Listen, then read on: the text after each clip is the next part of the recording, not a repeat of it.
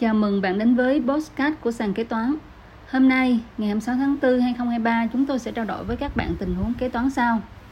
Doanh nghiệp thực hiện kê khai thuế thu nhập cá nhân theo quý.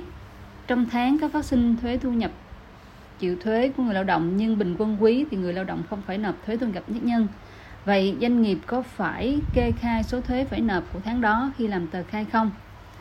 Theo thông tư 111/2013, thông tư Bộ Tài chính quy định về thuế thu nhập cá nhân thì thuế thu nhập cá nhân là loại thuế tính theo tháng, kê khai theo tháng hoặc theo quý tùy vào mỗi doanh nghiệp nhưng quyết toán theo năm.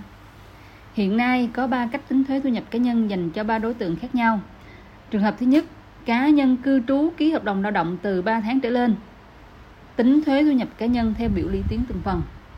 Trường hợp thứ hai, cá nhân cư trú không ký hợp đồng lao động hoặc hợp đồng lao động dưới 3 tháng thì khấu trừ thuế 10%.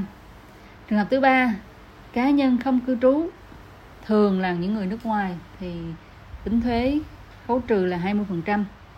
Vậy theo quy định về kê khai và tính thuế thu nhập cá nhân thì thuế thu nhập cá nhân được tính theo tháng.